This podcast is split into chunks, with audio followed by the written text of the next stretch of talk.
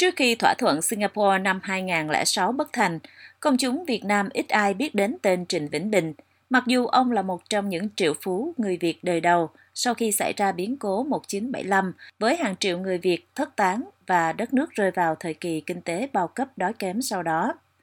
Vốn sinh ra trong một gia đình có truyền thống kinh doanh, Trịnh Vĩnh Bình tự xác nhận ông ghét chính trị vì nó dơ bẩn và chỉ hứng thú chuyện kiếm tiền, làm giàu, góp phần kiến thiết Việt Nam trở thành quốc gia có tiếng nói trong sân chơi toàn cầu.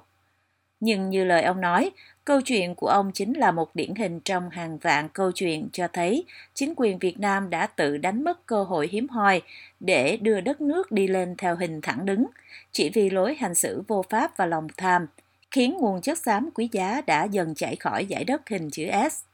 Bị chất vấn nhiều lần với câu hỏi mà nhiều độc giả của VOA nói riêng và công luận Việt Nam nói chung đặt ra sau khi nghe biết về vụ kiện xuyên thế kỷ của ông, rằng tại sao đã mất cả chi lẫn chài, thậm chí suýt mất cả mạng sống trong lần đầu tiên về Việt Nam đầu tư, mà ông vẫn đâm đầu vào chỗ chết khi quyết định tiếp tục đầu tư, kinh doanh tại Việt Nam với khu resort Long Beach ở Phú Yên, ngay cả trong thời điểm đang diễn ra kiện tụng gai cấn với chính phủ Việt Nam. Trình Vĩnh Bình bật cười thú vị, pha lẫn chút tiếc nuối. Ông nói, anh hồi xưa anh học về kinh tế đã trường mà anh học về VO đó tức là cái nó gọi là reorganization tức là cái cái VO là cái gì? Tức là em lên một chiếc tàu nó sắp đắm rồi thì làm sao em cứu một chiếc tàu đó để cho nó nổi lên? Tức là em phải quăng cái này phải quăng cái đồ đó ra để cho chiếc tàu nó nổi lên. Anh học cái ngành đó thì Việt Nam này á anh tính là sau thời sau hậu chiến rồi nó biết bao nhiêu đổ vỡ mà bây giờ á mình không có nở tôi cảm thấy là bây giờ mình không có đứng ở đó chửi bóng tối được. Mình do đó đó, mình phải thắp cái ánh sáng lên. Thắp ánh sáng bằng cách nào? Thì mình làm sao cho kinh tế nó tốt lên. Và mình đã có cái bài toán rồi mà mình đã dự dự, tức là mình chuẩn bị sẵn sàng trước rồi. Mình về mình tính á. Mình lấy cái bản thân mình mình không cần nói gì hết. Mình chỉ làm tới thôi, mình làm, ở đâu mình làm tốt cho cho dân, cho công ăn việc làm, cho kinh tế là tốt. Tại sao ở việt nam có một câu là uh, chống diễn tiến hòa bình.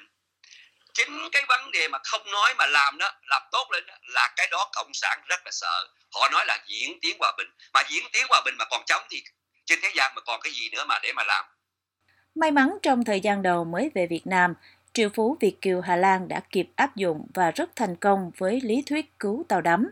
Khi ông cứu một xưởng đông lạnh mà ông đầu tư đầu tiên ở tỉnh Bà Rịa Vũng Tàu và một số công trình khác. Ông cho biết về tình trạng của xưởng đông lạnh hải sản đang nợ ngập đầu và sắp phá sản mà ông đã mua lại. Anh về á, năm đó giữa 93 đó, anh mua lại cái xưởng đông lạnh. Khi mà anh lên thì nó có khoảng 80 công nhân thôi. Một nửa, một phần ba cái số công nhân đó là đội ngũ con nít.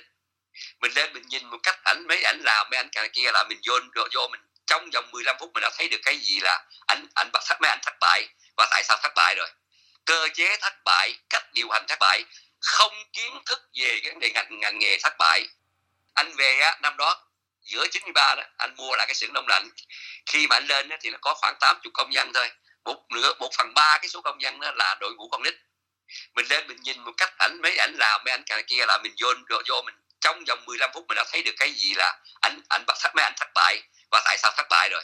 Cơ chế thất bại cách điều hành thất bại không kiến thức về cái vấn đề ngành ngành nghề thất bại. Đó lúc đó cái công ty uh, lớn lắm cái công ty đó gọi là cái gì uh, ở Việt Nam cái công ty hải sản rất là lớn chú năm chú chú năm tạo đó cái công ty này ở Imexco hay là gì đó lâu quá quên Imexco gì đó liên danh với bà địa Vũng Tàu.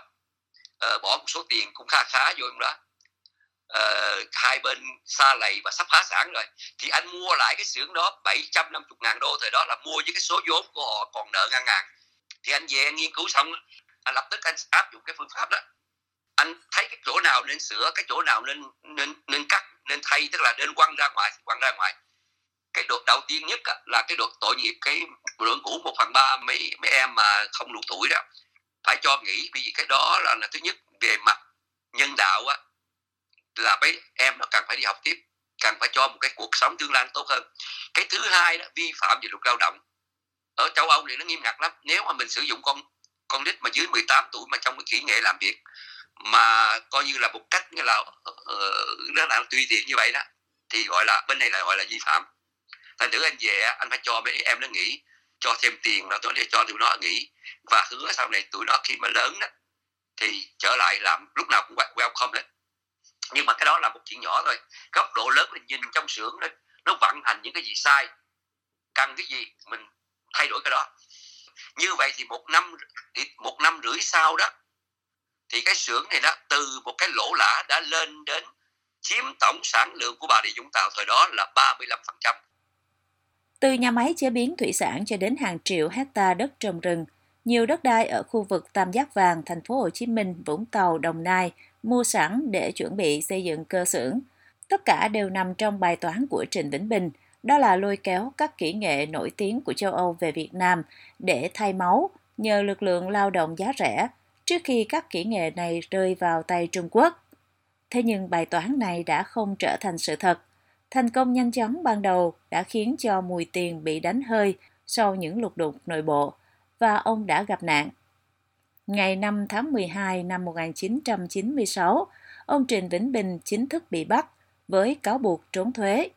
Cáo buộc này sau đó nhanh chóng được chuyển đổi thành vi phạm các quy định về quản lý đất đai và tội hối lộ vì thiếu căn cứ. Theo lời của luật sư Nguyễn Minh Tâm, một trong những luật sư của ông Bình lúc bấy giờ nói với VOA. Năm 1999, ông Bình bị kết án 11 năm tù và bị tịch thu toàn bộ tài sản. Bất chấp Đại sứ quán Vương quốc Hà Lan nhiều lần can thiệp bằng cách gửi thư khẩn đến Bộ Ngoại giao và Chính phủ Việt Nam, yêu cầu hoãn thi hành án đối với ông Bình cho đến khi các chính sách mới được làm rõ.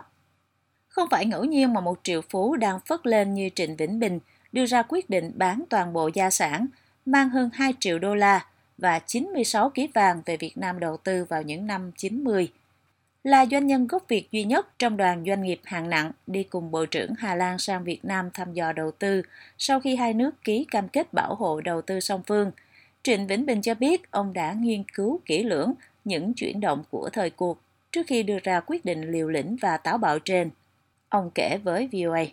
Thời đó là Liên Xô đã thay đổi, rồi Đông Âu đã thay đổi và tôi nghĩ là tôi về cái thời này đó may ra may ra tôi sẽ làm được việc tức là tôi làm kinh tế thì cho đến ngày nào nó mở cửa rồi đó mở cửa thật sự rồi đó thì hàng lô hàng khối người là gọi là nhân tài về tính toán này của Trịnh Vĩnh Bình cũng được khẳng định trong một kỳ hội thảo mà ông tham dự tại Singapore khi đất nước nhỏ bé đang tìm cách thu hút đầu tư quốc tế vào thời điểm đó.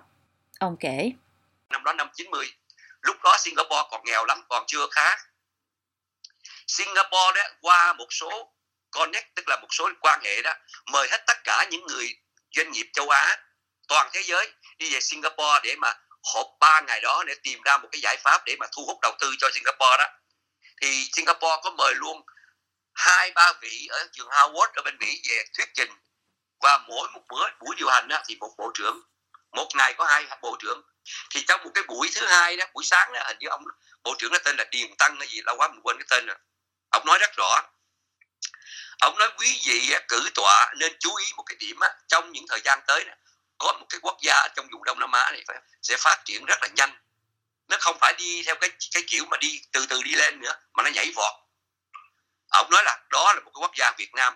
Ông xài cái từ như thế này, tôi đọc, tôi cố gắng tôi đọc. Chắc chắn, chưa chắc chắn là một trăm phần trăm giống như ông nói, mà nó thế này, ông nói thế này. Việt Nam là một quốc gia bây giờ có hàng triệu trí thức khoa bản ở nước ngoài. Chưa có nước nào có, trong đông nam á này, chưa có nước nào có cái điều kiện đó. Việt nam do cái lịch sử đã tạo thành việt nam bây giờ có hàng triệu người khoa bản và trí thức ở nước ngoài. Thì khi mà một triệu người này đi về việt nam trở lại việt nam rồi đó việt nam sẽ cắt cánh đi thẳng lên chứ không phải là đi theo kiểu đi xiên. Thế rồi trong những năm tiếp theo một trong hàng triệu người trí thức doanh nghiệp Việt Nam ở nước ngoài đó trở về nước góp sức, đó là Trịnh Vĩnh Bình, đã mất trắng toàn bộ tại quê hương từ gia sản cho đến những ước mơ.